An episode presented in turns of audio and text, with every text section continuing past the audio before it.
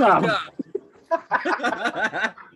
Welcome to Bar Beshies! I'm Choi. This is Lay! At ako si JP.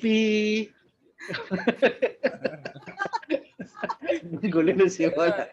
Simula pa lang nag-uunahan na eh. Oh. Nakagaw ng Ikaw spotlight. naman, JB, next time mag-welcome. Puta, lagi na lang ako. Hindi kasi Choy. Eh, distinct yung boses mo, pang welcome talaga yung boses mong yan. Eh. Oo. Parang ano eh, parang Ate Shena eh. Ate Shena! Matigas na ang saging ko! Oh, wala ya kayo, sinisira niyo childhood ko.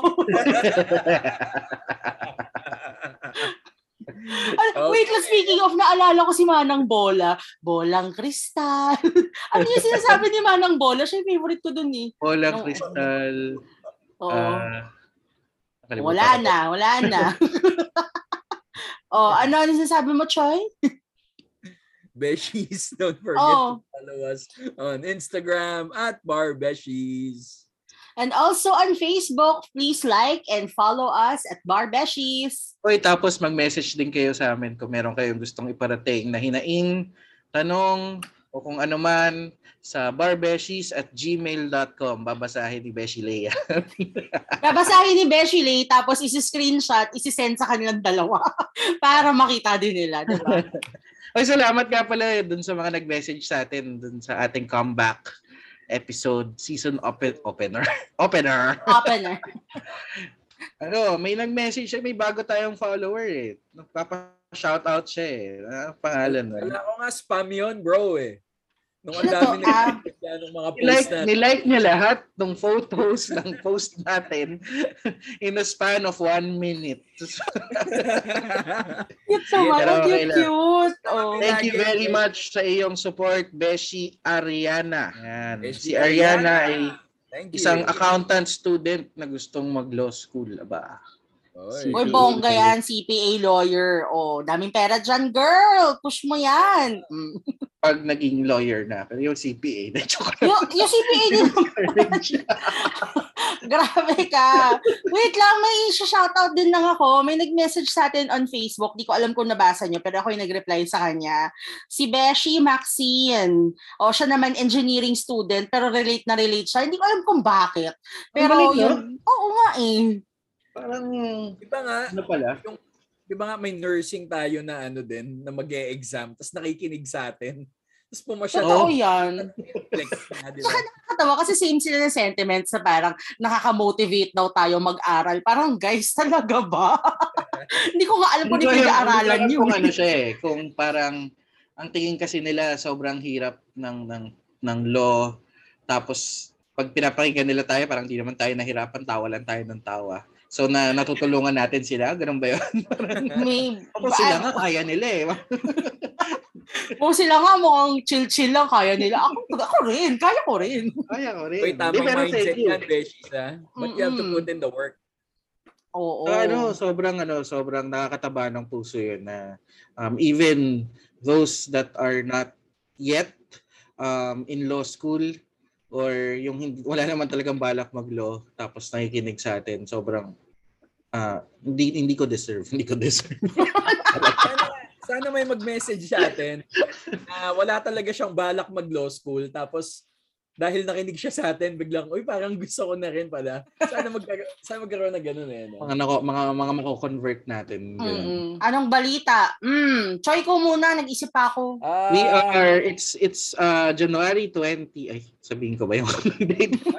Uh, we are a few days, we are a few days away from uh, the quote unquote best bar ever 2021, 2022. Oo nga pala, yun pala ang balita. Na-move 2020, 2021 pala.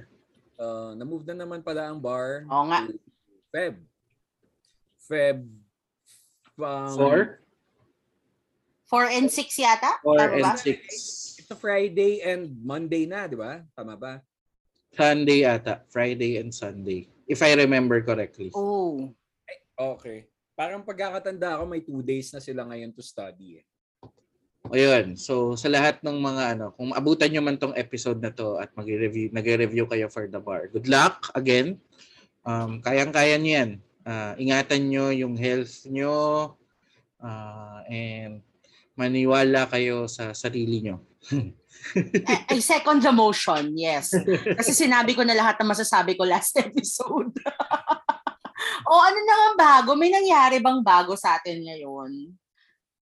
Ah, wala naman. wala naman. Si JP, mukhang ano, mukhang bagong rebound. so cute. Nagtina ako ng buhok kahapon. Dami ko Sobrang tito. Nagtina siya ng uban niya. Nagtina ako ng uban ko.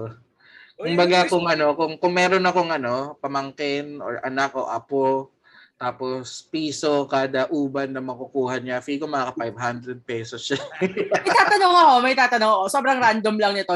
Speaking of yung pagtitina ng uban, anong pinaka-tito thing na ginagawa nyo? Na parang, like when you're alone, tito thing na ginagawa nyo? O si JP yung nagtitina ng uban. O, ikaw, Choy, Parang lahat ayaw niya, ma- ayaw niya magsalita. Ayaw niya magsalita ng incriminating. Hindi daw siya tito eh. Millennial siya eh. Kakahiya sa kanya eh. No? Pero ginagawa ni Choy, nagbibitaw ng ano, tito jokes kahit walang tao. Tapos tumatawa mag I practice my tito jokes at home. Para yung In front delivery- of the mirror pa with the delivery. With, with, with, with matching ano pa yun, with matching palo pa sa katabi ah, kahit wala ka doon. Di ba? Nakakatawa, di ba? Di ba? Nakakatawa, di ba? Di ba? Di ba?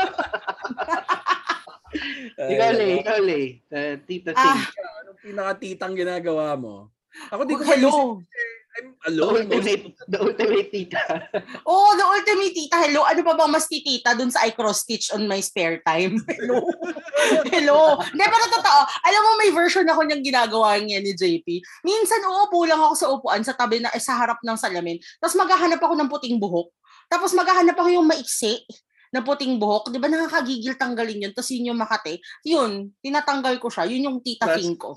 Tapos pagkatanggal mo, hindi mo siya, na-miss mo siya, masasaktan ka kasi itim pala yung nabunot mo. Di, tapos minsan, alam mo sa sobrang liit niya, di ba parang tatanggalin mo siya, tapos hindi mo siya mapupull from the root. So, ang mangyayari, parang, ma, mas, parang maano mo lang siya, mas-scrape off mo lang siya. So, nandun pa rin siya, pero numipis siya, tapos kulot na siya. Kasi nga, na-stretch na siya. ang labo, okay. Ayun. Uh, tito Ting. Speaking of, ano, speaking of uban ni JP, parang ako recently napansin ko, ano na ako eh, mag, eh, magto two years na ako dun sa work ko. Biglang sobrang dumami yung ano ko, yung uban ko dito sa may gilid, parang Reed Richards style. Yung dito lang sa gilid meron. Wait lang, hindi ko kilala si Reed Richards. So, ang iniisip Si ko, Peter Mr. Baelish. Mr. Fantastic si Reed Pero fantastic, Richards. fantastic four. Mm, okay. Pero di ba parang ganun din si Peter Baelish, yung may puti dito? Di ba? Ah, Saka na sobrang ganda ng example ko, si Mr. Fantastic. Ipi Peter Baelish mo Ginawa naman. niya little finger. Nabalik mo ako sa pagkatito. Example pa rin siya. Sorry, fine. Fine. Oh. Pero totoo ba yun? Ah, yung ah, dahil daw nakaka-act Stress eh. Ano? Naghang siya. Tapos ganyan yung face niya. Oh shit, sayang. Sayang di mo yung screenshot. wala na naman internet ko. Okay. Oh, ano, ano yung ano yung sinasabi mo? Nakaka, nakaka-accelerate ba ng ubanness yung stress sa work or ano? Totoo ba yun? May scientific uh, background ba yun? Study? Ito, ito ang ano ko. Ito hindi ko alam kung may scientific background. Naalala nyo ba na sinasabi ng matatanda na pag nagtanggal daw kayo ng puting buhok, may seven na tutubo after.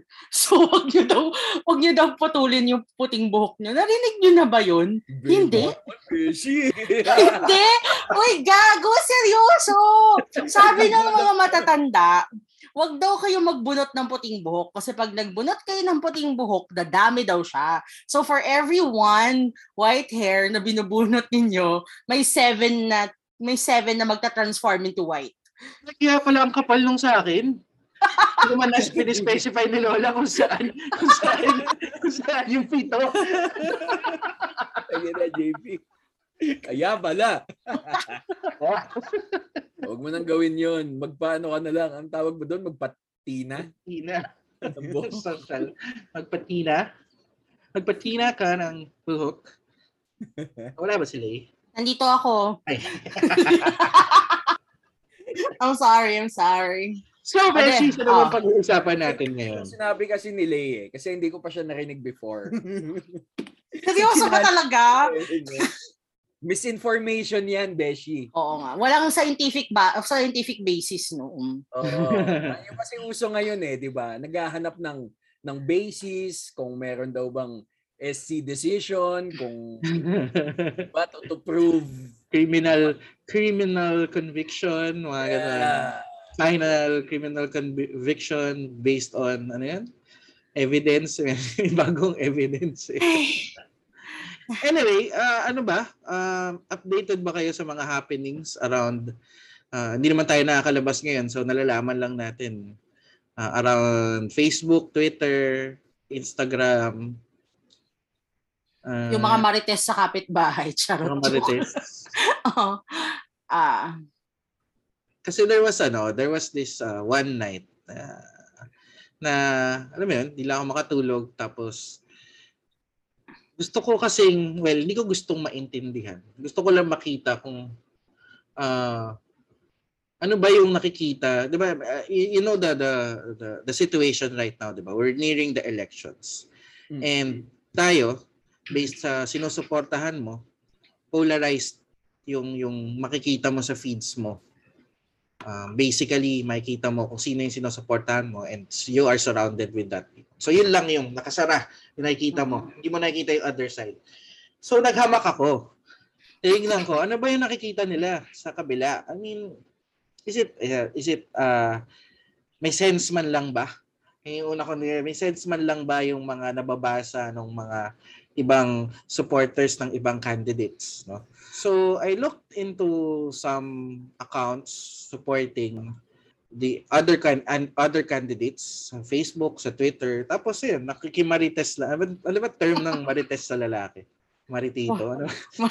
Hindi ko rin alam. Parites. Pauso pa ba? yan. Marites. Pare ito ang latest. Oh, okay. Sige. Oh. Nagmakaparites ako. Tapos wala, nag, nag, nagsascroll lang ako. Tapos nakita ko tong conversation ng um, isang, ano ba, ano ba siya i-describe? Rabid supporter of Bongbong Marcos. Tapos, nag-issue siya ng some sort of a challenge online. Sabi niya, oh, maglabas kayo ng proof na wala nang na meron talagang na sinasabi court any court decisions na sinasabi na nagnakaw yung uh, family ng candidate ko uh, Marcos di ba? Tapos there was this uh, lawyer na sinagot siya point by point line by line.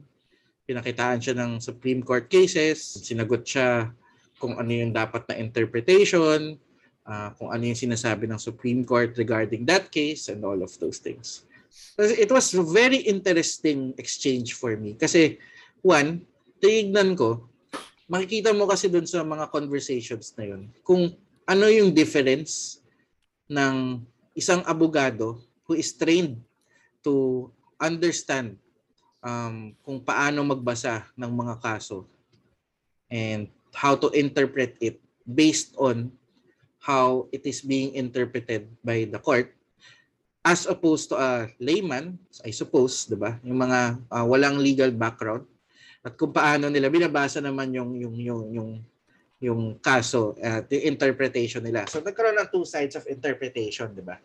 Of course, being a lawyers, being a lawyer, alam natin kung ano yung kung nasan yung bias natin. Ang maganda kasi doon sa discussion na yun, that that certain lawyer uh, was able to explain it very uh, simple in plain language na maintindihan din ng ibang tao. Hindi siya nag-focus so in-explain niya lahat ng terms na kapag sinabing ganito, ito yung meaning niyan. Pag sinabing ganito, ito yung meaning niyan. So in-explain niya line by line. And naisip ko, on the other hand, if wala akong legal background and if um, I base my uh, what my my beliefs on what I I read and what I see on on social media, on TikTok, on YouTube or wherever. Tapos nandun ako sa polarized side, the other side. Yung presentation of of uh, interpretation ng hindi abogado, ang ganda din eh. ang ganda din eh. Kasi mapapaniwala ka eh. Parang, oh nga, no, may sense to ah. Oo nga, no, wala naman talagang criminal conviction ah. So, paano nagkaroon ng nakaw? Walang criminal conviction. So, naisip ko, is that, uh, how how is it, how is it that, you know, how do you fight um, certain kinds of uh, misinformation or uh, should I say it's already disinformation? Disinformation na siguro siya, di ba? How Um, do you define misinformation versus disinformation? Kung misinformation o disinformation siya. Yung ah, misinformation kasi, nagbigay ka ng impormasyon, hindi mo verify, Okay. hindi mo verify, tapos kinalat mo. So, Mhm. nagkaroon ng misinformation, nagkaroon ng ah, wrong appreciation of facts kasi mali yung impormasyon eh, hindi mo verify eh. Ang disinformation, alam mong mali. Alam mong mali in the first place. Tapos yun yung pinapalaganap mo. So there So is by in- deliberate intent yung disinformation. Oo. Okay. Oo. So, um, I don't know, should I should we classify uh, the ano ba tawag sa kanila? Propagandists, trolls, na disinformation na sila kasi nandyan na eh, nandyan na yung mga kaso. As lawyers, alam natin na nandyan na yung mga case. Ako bro, I think synonymous na sila to each other. Given we're in the information age where the knowledge is, you know, it's basically at the tip of your fingers na eh.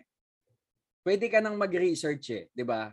Kailangan mo lang computer. So, pareho na sila. Kung hindi ka nag-research dun sa ano mo, dun sa pinapalaganap mo na balita, hindi ba? A misinformation is also a disinformation. Kasi Correct, hindi correct. hindi Although kasi meron pa rin mga instances right now na um, hindi mo naman talaga sinasadya, I guess, pag misinformation. So, So, papasok din yung ano eh, kung sino yung sinusuportahan mo. 'Di ba? It's also Correct. an element. Well, dun sa example mo ah, na yung taong yun, 'di ba? Yung yung ginawa niya. Ako kasi ako kasi hindi ako active sa uh, well, hindi ako actively ano ba? I I would classify myself as a lurker in the past six years in social media. So I seldom post um but I usually access it. Nagbabasa ako online, nagbabasa ako sa Twitter, nagbabasa ako ng Facebook updates. Kayo ba with the with the with the the level of um disinformation right now as lawyers, alam nyo kung ano yung tama. Alam nyo, blatantly, mali yan. Mali yung interpretation na yan.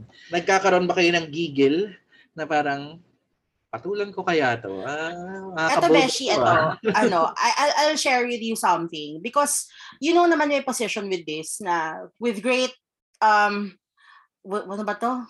Basta, with great power comes great responsibility. And I'm not saying that we are powerful because we are lawyers, but more of we are given the privilege to be more knowledgeable about things that matter right now in the country. Um, like with certain issues, specifically like the conviction of the Marcoses and all of that stuff. And I feel like as lawyers, we have that responsibility to educate when we can. Okay. And there was this one time, and normally talaga I don't engage because you know sometimes when you engage with people online, especially if strangers, tas parang bordering on trolls na, there is no point in engaging if you know na walang reasoning sa mga taong to. They just choose to believe what they want to believe. Okay. But sometimes there are people that I feel like I can talk to and try to persuade. So I'll give you one example. There's so I have this one cousin. Ano siya eh, sorry ah, DDS siya eh. um, tapos, um, we were talking about, um, what's this? That ano, that, that, that, that mandate of Duterte not to, for the cabinet secretaries not to attend Senate inquiries anymore in aid of legislation. Hmm, Remember hmm. that? Eh, di ba that's a decided case na, Senate versus Ermita? Oo. Di ba? Na parang if it's in aid of legislation, the president cannot prohibit the cabinet secretaries to attend Oo. Senate inquiries in aid of legislation. Tapos naglagay ng guidelines sa Senate versus Ermita. And then, parang medyo, may mga posts siya noon on Facebook. Tapos nagko-comment ako. And then, parang he was deliberately trying to goad me.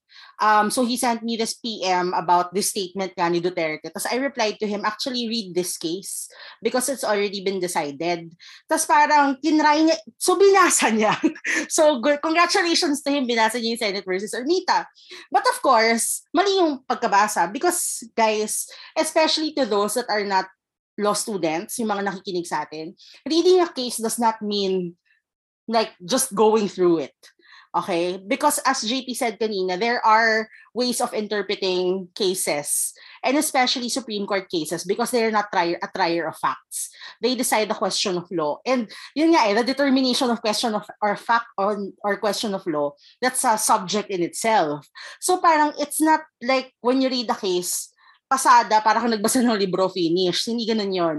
So my cousin tried to read that Senate versus Ermita case and tried to argue his way uh, of interpretation na valid pa rin daw yung pronouncement ni Duterte. Tapos I had to explain to him how that case decided na actually based on this case, medyo klaro na he cannot prohibit the cabinet secretaries. So pag ganon, I still try to engage. Kung may level of, you know, you try, parang nagtatry naman kahit papano.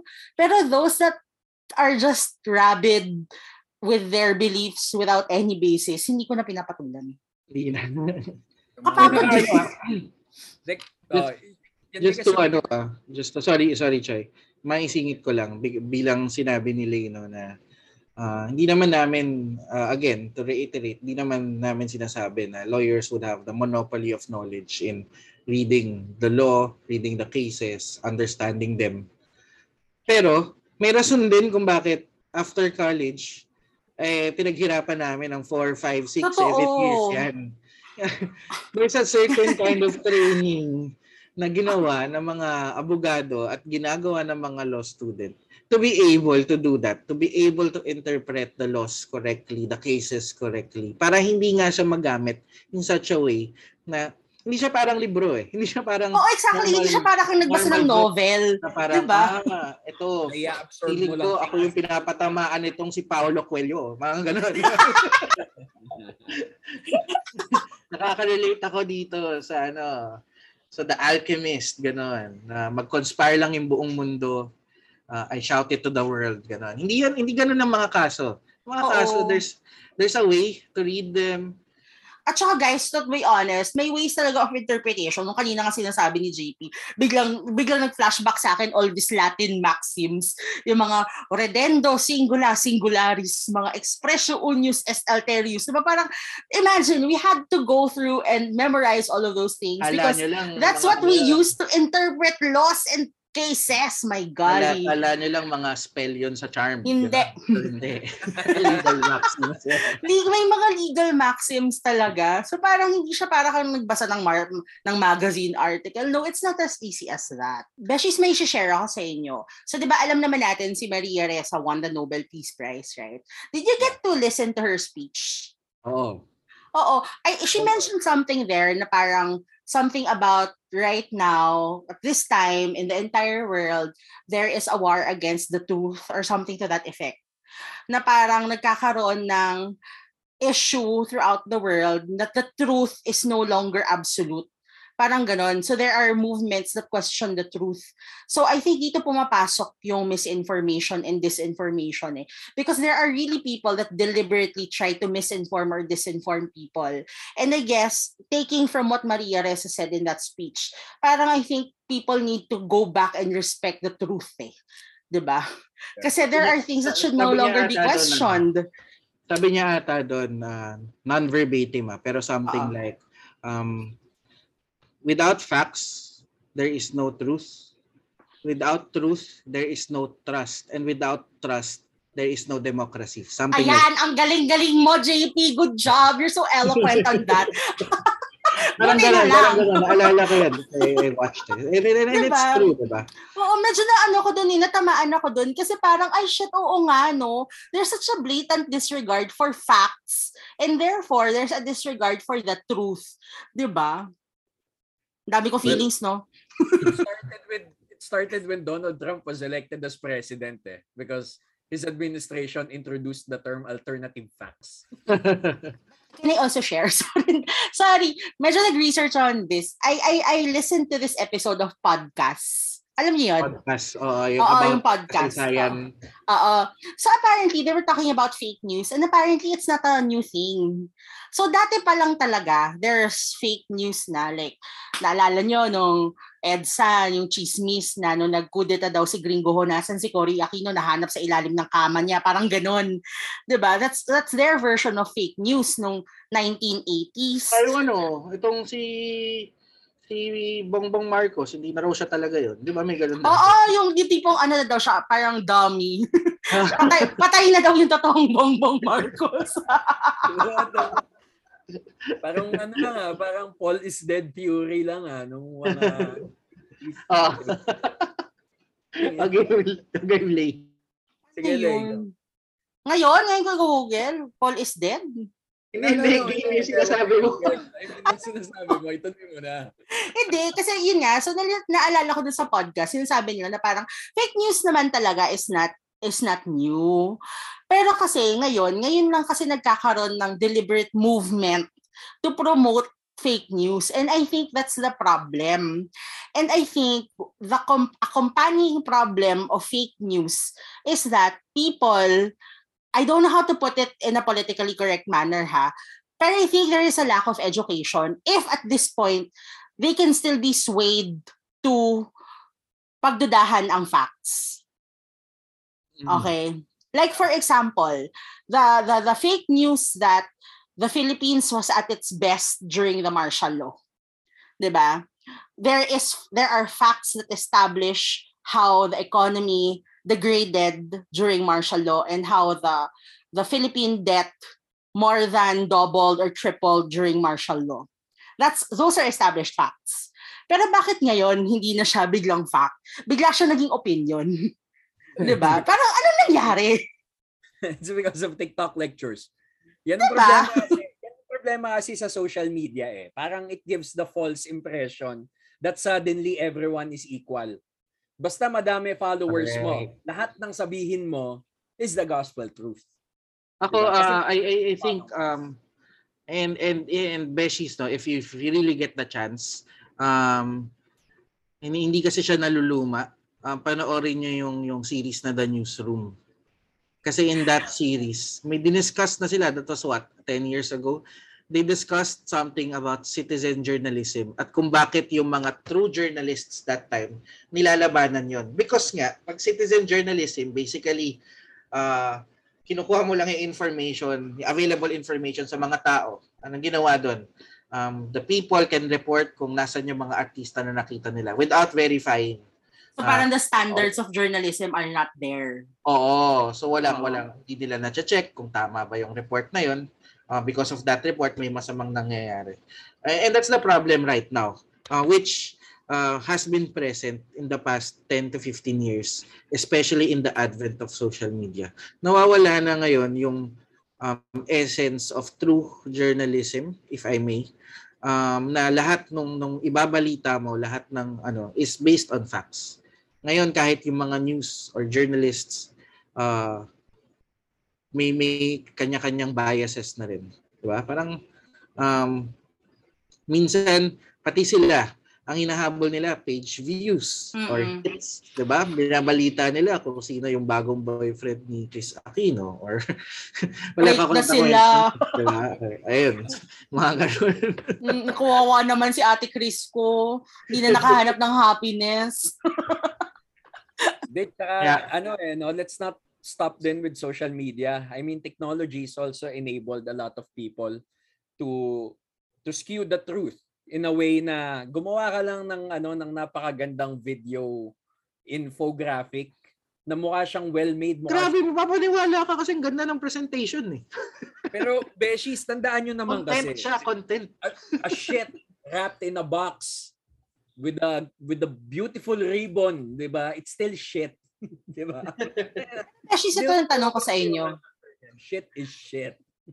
Oh, wait lang, ito tanong ko sa inyo. Kasi syempre, di ba, right now, ang topic ng fake news, to be honest, I mean, wag na tayo magplastikan. Ang topic talaga ng fake news ngayon is uh, like credentials ni Bongbong Marcos, yung ano ba talaga nangyari nung martial law, nagnakaw ba talaga sila. As lawyers, what do you think our responsibility is when it comes to combating fake news and misinformation and disinformation? Kasi ako personally, I commend yung si attorney na nagre-reply dun sa girl na yon.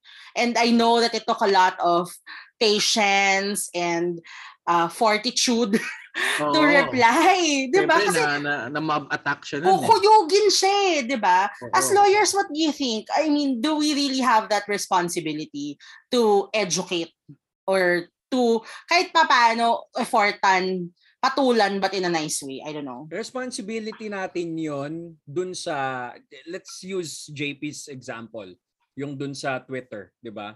Kasi, ano eh, kumbaga challenge niya yung ano eh, yung kumbaga, yung kung ano yung established na na practice which is to to present evidence, to to use jurisprudence in furthering your case, di ba? Ka- Kaya I, I think that's that's where we come in. That's where we come in. Kapag kapag china-challenge na yung credibility or integrity ng legal profession Mm, okay. in pursuance of their political Ako sa agenda. tingin ko, kailangan ng ano eh, kailangan mo ng strategy. eh. Kailangan pag-isipan. Like sinasabi nila eh kanina, 'di ba? Um, if if papatulan mo lang, as in replyan mo yung mga ganyang kalasing posts, wala yan eh. Walang mangyayari because uh, it will it will fall on deaf ears because basically you're talking to someone na either ang ang mission lang talaga sa sa buhay ay magkalat ng fake news at disinformation or talagang naniniwala siya doon sa sinusuportahan niya. So I think I think ah ito ay ah, ang ang ang control natin diyan is yung environment natin. So paano mo gagawin 'yon? Okay? Mikey, butt in ka sa conversation. You will give your thoughts, pero you will give your thoughts to your network. Para kung meron man nag-iisip doon sa network mo na parang napapaisip sila na Mm. maniniwala ba ako dito at alam nilang abogado ka, fina-follow ka nila, maniniwala sa yun. Kasi may Wait, credentials ka. Wait lang. So, i-ano ko lang siya, i-operationalize ko lang siya. Halimbawa on Twitter. So, halimbawa, may post si attorney ganyan that you support. So, parang i- i-quote tweet mo siya, ganon. Tapos you also i-quote share tweet. what Kung you want medyo to say. matapang ka, i-quote tweet mo siya. Kung medyo ah, hindi ka handa na to face the backlash, isi-screen cap mo yun, tapos isi-share mo as. Para hindi na-detect. Gusto yung may ganyang galawan, no? Pero, pero at the very least, yung network mo, natulungan mo. That's Sino true. yung kontrolado mo. So kung yari, kung gagawin ko yun, yung sampung follower ko sa Twitter, ma-educate ko. Sampu lang pala yun. Beshi, wait lang. Sa, guys, i-follow nyo si JP on Twitter. Grabe naman yung sampu lang. Start small, tol. Yung sampu na yan. Madadagdagan niya ng isa pang zero. Hindi naman sampu. May followers naman ako. Ah, uh, yun kasi sabi ko, parang, kumbaga, so wag ka na dun, wag ka na dun mag-focus sa wala namang mararating. Doon ka na lang sa mga nagfa-follow sa'yo para at the very least, may chance ka pa, baka may meron dyan na, na maturuan mo, ah, maniniwala sa'yo kasi hindi ka naman nila ifa-follow kung ah, hindi ka na lang kung hindi sila naniniwala sa credentials mo, 'di ba? Or even on Facebook, I guess. That's that's one thing, 'di ba? Um, kung hindi mo pa na-purge lahat ng mga DDS at mga loyalist, eh baka naman meron diyan ma- ma-convert ka pa. Pero you focus on sa sa sinasabi nga ni Choi, 'di ba? Stoicism, the stoic Stoic- stoicism. Control. Yeah. uh, things that you Eh, can ala- control. Alam mo kasi tol, ano rin eh, as lawyers, no, it's it's hard not to sound not to sound condescending when Oh, that's trying true. to Yeah. a person That's who is true. a fool by choice. 'Di ba? Yung Hmm. ayaw, yung sarado talaga yung utak. 'Di ba? So, parang, ah, well, ako sa akin naman, yung style ko naman sa ganyan, no, um, hindi ako yung basta-basta lang nag engage in social media. I, I actually just, you know, I just educate myself more and and you know I, I just share it with those people who are willing to listen so colleagues hindi yung basta kung sino lang na rando sa social media although I find it entertaining kapag nakakapagbasa ako ng mga ume-engage sa rando. Hi, Ate Joy! Um, sobrang entertaining yung mga Bardagulan eh, no? Bardagulan eh. sa mga ano. Hindi, tsaka ano, ve- very sound mga argument ni Ate Joy. Ah. Kung ano ka, kung mag engage ka at mambabash ka ng ibang tao, sana make sure perfect ka. Di ba? Parang wala rin nababash sa'yo. Ano ba naman yun?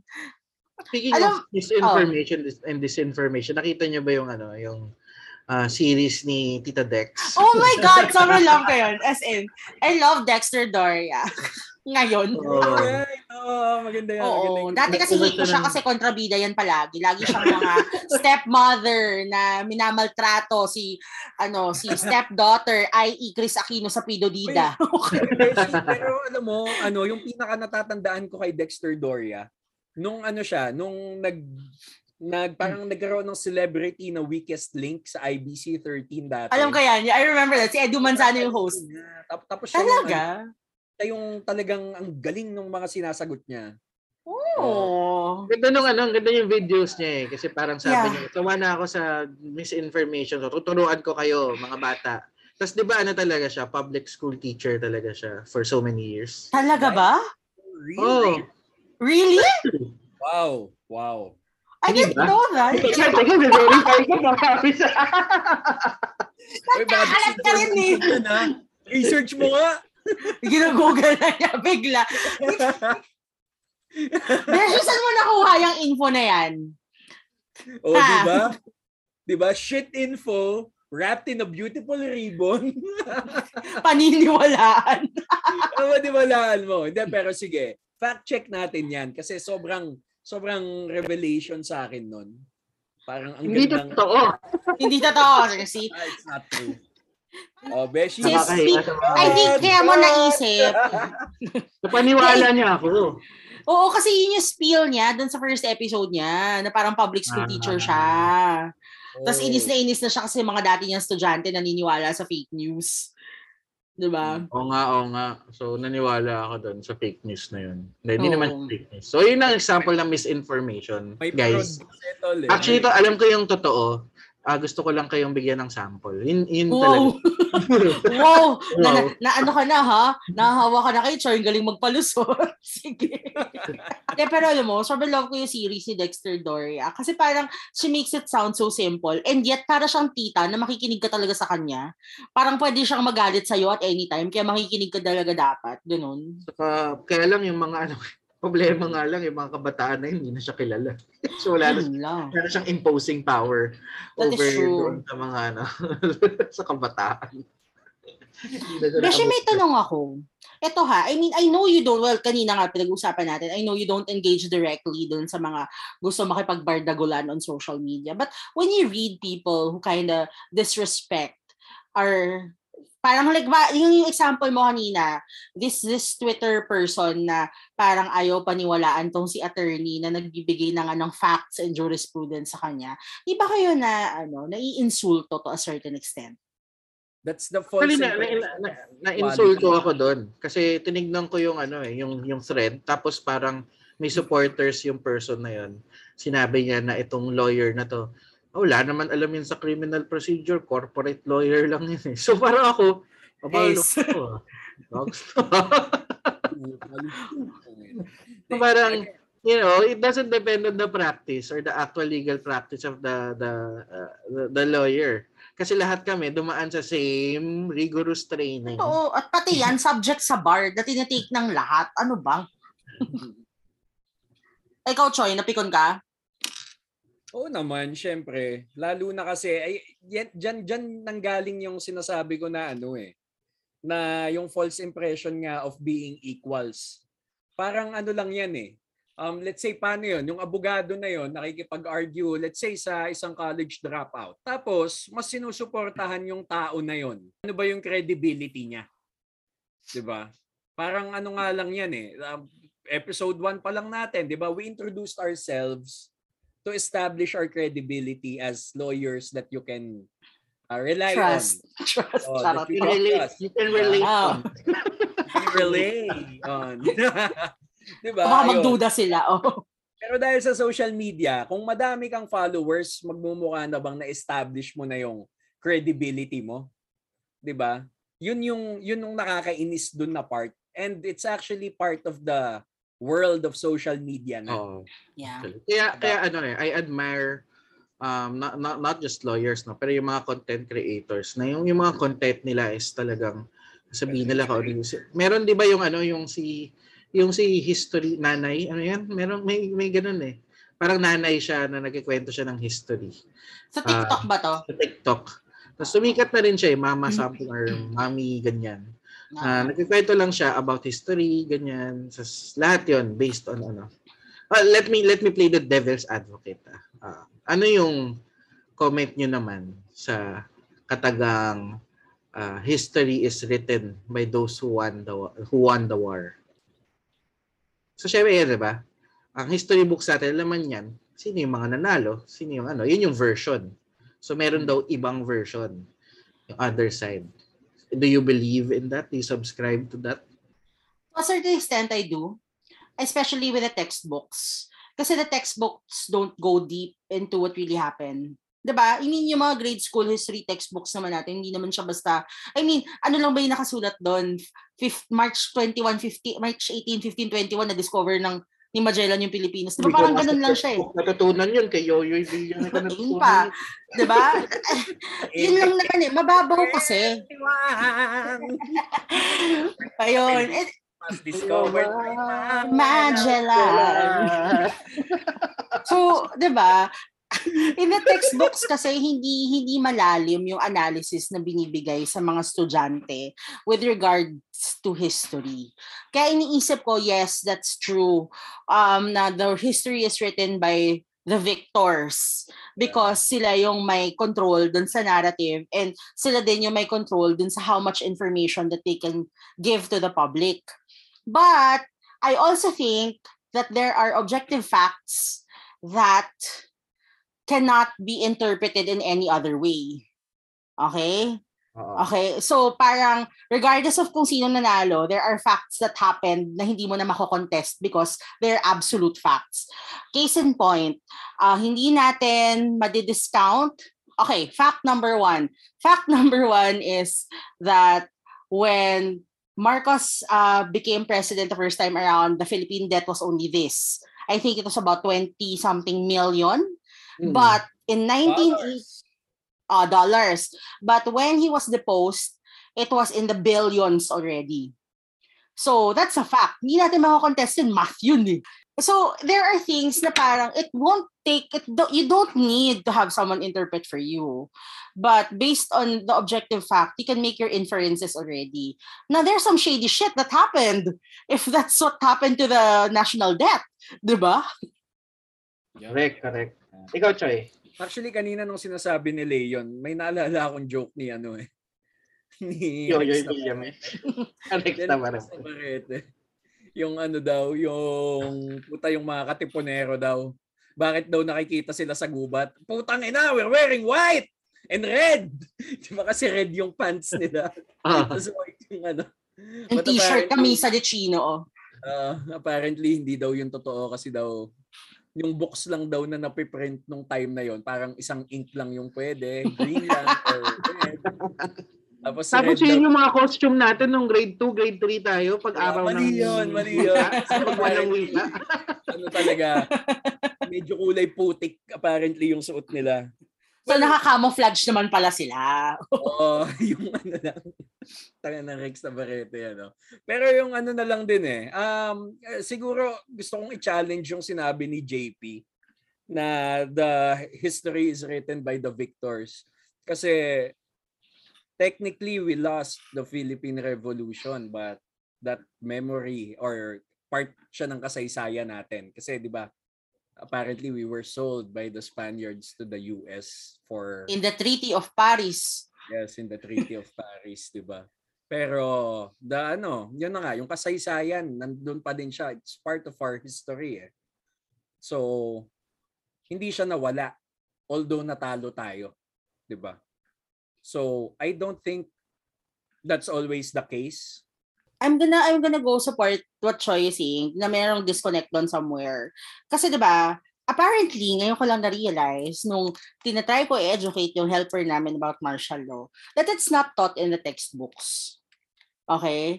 And if we were to believe that history is um, determined by the victors, you would think that post-EDSA, the textbooks will say stuff about martial law and you know the the, the usual narrative about how uh, there's ill-gotten wealth and all that it would be all over your textbooks but surprisingly it's not 'Di ba? So I guess ang weird din nun eh, no? na parang bakit di niyo yun nilagay doon? Hindi tuloy alam ng mga bata ngayon kung ano nangyari ng martial law. Feeling tuloy nila ang sarap ng buhay nun. Mm, saka siguro no, uh, especially in this day and age na um information available goes beyond the textbooks that you you Yeah. you read before.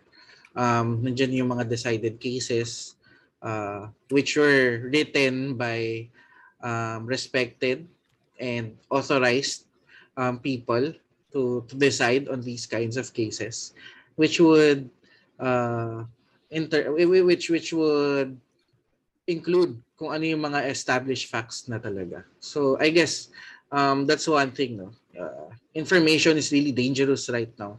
Yeah. Um, it's a double-edged sword. So it's really up to to us, to you, um, as the the one reading that, kung paano mo siya i-interpret, paano mo siya um, tatanggapin. Do you do you accept it as truth? Do you accept it as an opinion? But then again, there are incontrovertible facts. Nandyan na, hindi yan opinion, kailangan, kailangan tanggapin mo na lang. Hindi Mm. porket hindi ka agree, ay isipin mo, opinion lang yan. Hindi, hindi ganun yan. At saka ito, also I want to add on to that.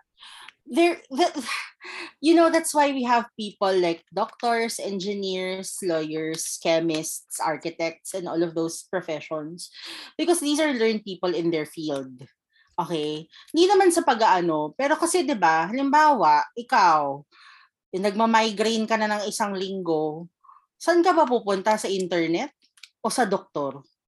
Tapos pag nagpunta ka sa doktor, 'di ba? WebMD. WebMD, 'di ba? Tapos, Tapos mapapraning ka. Kasi Diba? dami yung sinabi. May migraine ka lang sinabi, may tumor ka na. Diba? Tapos, tapos, tapos halimbawa, o nagpunta ka na sa doktor, ano ba, sasabihin ba sa doktor, hindi, fake news yan, biased ka. Tangay na, biased. Diba? I mean, there is, so I think we need to put a little more trust in the social structures that we have right now. Because, like, tayong mga abogado, hindi naman natin pinagdaanan yung 4 5 years para lang mag-spew out ng information na hindi natin alam. Kasi hindi naman tayo parang hindi naman tayo purveyor of fake news. Kung ano man ang sinasabi natin, it's based on 4 or 5 years of study. 'Di ba? So parang konting respeto naman dun sa mga tao na may alam tungkol sa mga topics na to. Kasi in the same way na if magtatayo ka ng bahay, kukwestiyonin mo ba yung engineer na kinuha mo? 'Di ba? I mean, saan ka ba pupunta pag nagpapatayo ka ng bahay sa internet? Paano maglagay ng semento, 'di ba? Ano ganun lang 'yun eh. Konting respeto dun sa mga taong nag-specialize dun sa mga fields na 'yon. hindi lahat, hindi lahat nakukuha sa YouTube Yun. University. Saka sa Exactly. college. Alam mo, sobrang petty nito. Kaya hindi ako nagti-TikTok. Sobrang bitter ako sa TikTok. Kasi sobrang, I know, this may be a separate topic in itself, but I feel like, to a certain extent, itong mga platforms na to, they should, they should get some of the blame for the all the misinformation and disinformation going around. Di ba kaya nga ano, parang isa yon sa Senate hearing sa US uh, with Yeah. regard to Facebook Yes. that uh, Facebook allowed the orchestration of the attack on the Capitol, on the US Capitol. yes. Di ba? Oo. Parang ano eh, um, the- yung spiel nila, yung spiel ni Facebook, they're protecting your privacy and all that. Pero it's, it's being used as a platform for acts of terrorism eh. Yeah. Alam mo kasi, not, not only that, um, di ba nga, in 2016, uh, Facebook information was actually used to affect democracy, to elect. President. di ba? Ah, Oo. ganun kalala, ganun kalala 'yan. Anong anong anong ginawa nila doon? Ah, may isang kumpanya ah, allegedly ginamit din daw 'to ng mga Marcos. Ah, kinuha niya yung ah, information and and and that in- yung yung sinabi ko na allegedly ah, kasi galing yun sa whistle, whistleblower ng Cambridge Analytica, yung company na yun. Mm-mm. Kinuha nila yung mga information from Facebook. Yeah, pinrofile nila kung sino ba dito yung mga ah, nasa gitna, yung mga pwede pa nilang masway. Masway.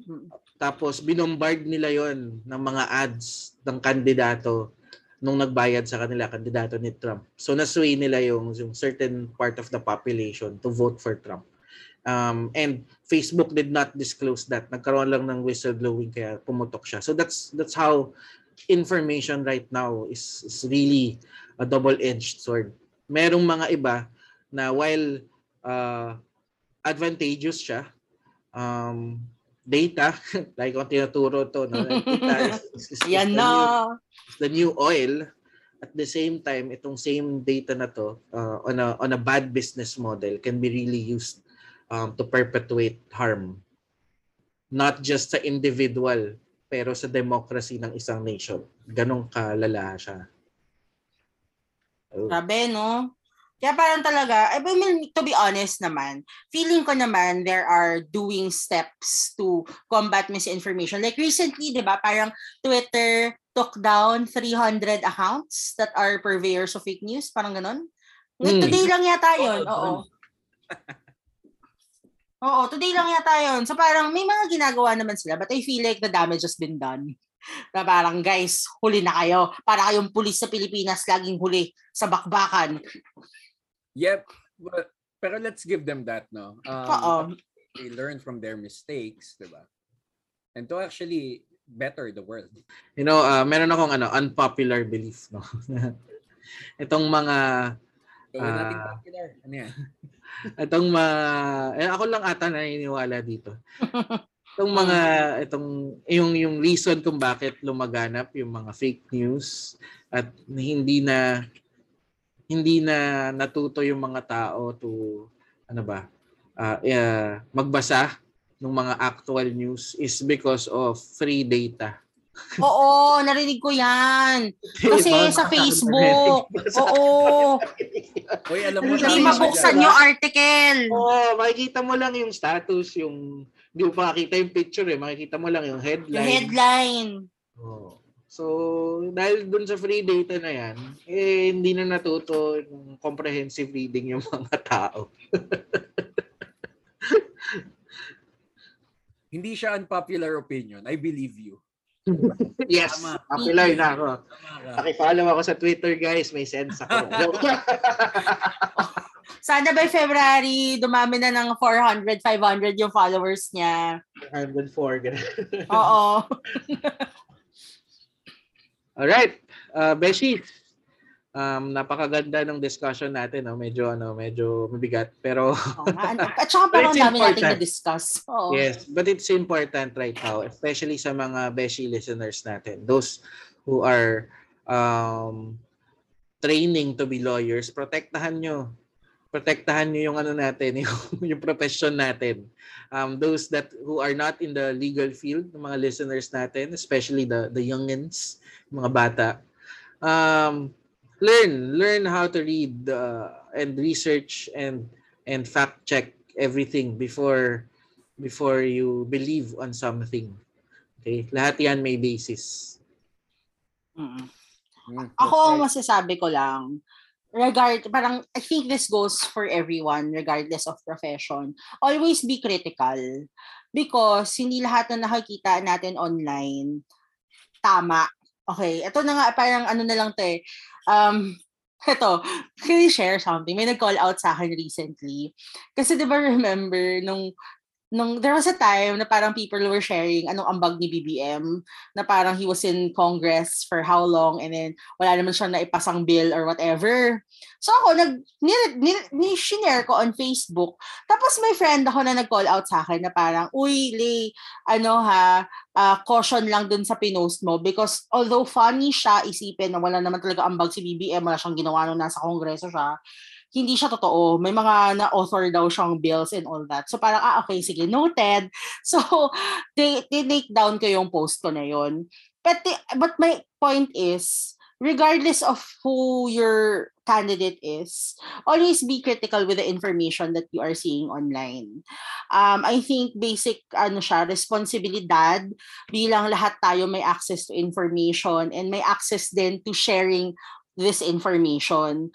So, while we love the internet because it is a marketplace of ideas, feeling ko responsibilidad din natin to ensure that the ideas that we put forward are really facts, have factual and legal basis. Yun lang. Regardless of kung ano yung background mo, at regardless kung sino man ang sinusuportahan mo. And also, oh, sige lang. Sino, Ah, go, go, go, go, go. Wala, Oh. wala. Ayun. At saka yung second point ko lang, parang let's always be so let's be critical but also let's be open to criticism because I, you know what sometimes feeling ko ang ma-pride kasi ng Pilipino no na parang they don't like to be proven wrong Mataas na- na. Oo eh, kahit na it's staring at them at the face na, shit, mali talaga yung reasoning or mali yung pinaniwalaan mo. Ano, be, let's be humble and accept when we are wrong. Because hindi naman yun kawalan sa atin kung mali yung napaniwalaan natin. It's more like, ah, okay, noted. Ganun na lang. Para lang ba, hindi na tayo makigulo sa information na kumakalat on social media and in the internet. Yun lang. mo po, sabi ko, si Tita Dex, public school teacher talaga. Hindi pala totoo. O, kaya tanggap ko, mali ako. O, tanggapin niyo lang. Diba? Oo, tanggapin nyo lang. Makaw- mawalan siguro ako ng isa, isa dalawang followers so 400 na lang. 400 na lang. Uh, patataasin natin yan, JP. so yun nga no, uh, Beshies, yung summary lang nung dalawang be nung sinabi nung dalawang Beshies ko is of course, we should be responsible and um, do your due diligence and you know, check your sources. And of course, good So with that, thank you Beshies for listening. We are Barbeshies! I'm Choi. This is Lay! At ako si JP. Yeah! Bye-bye, Bye! Beshies! Bye! Ano yung usapan natin, no? Na ano? ano? Sobrang lawa. Well, bigat siya. Pabigat siya. So, yung bilya may kasi Rex na ba si Dexter Doria! Doria ba? Bye! Doria!